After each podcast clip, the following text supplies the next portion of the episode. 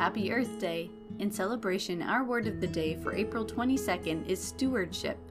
That's spelled S T E W A R D S H I P.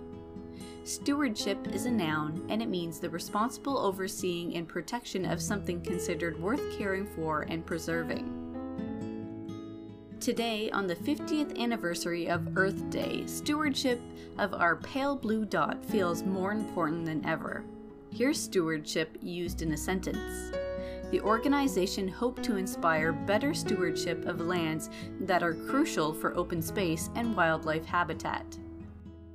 The first Earth Day in 1970 was designed as a teach in, and it was instrumental in helping pass landmark environmental legislation of that era, including the Clean Air Act of 1970 and the Endangered Species Act of 1973.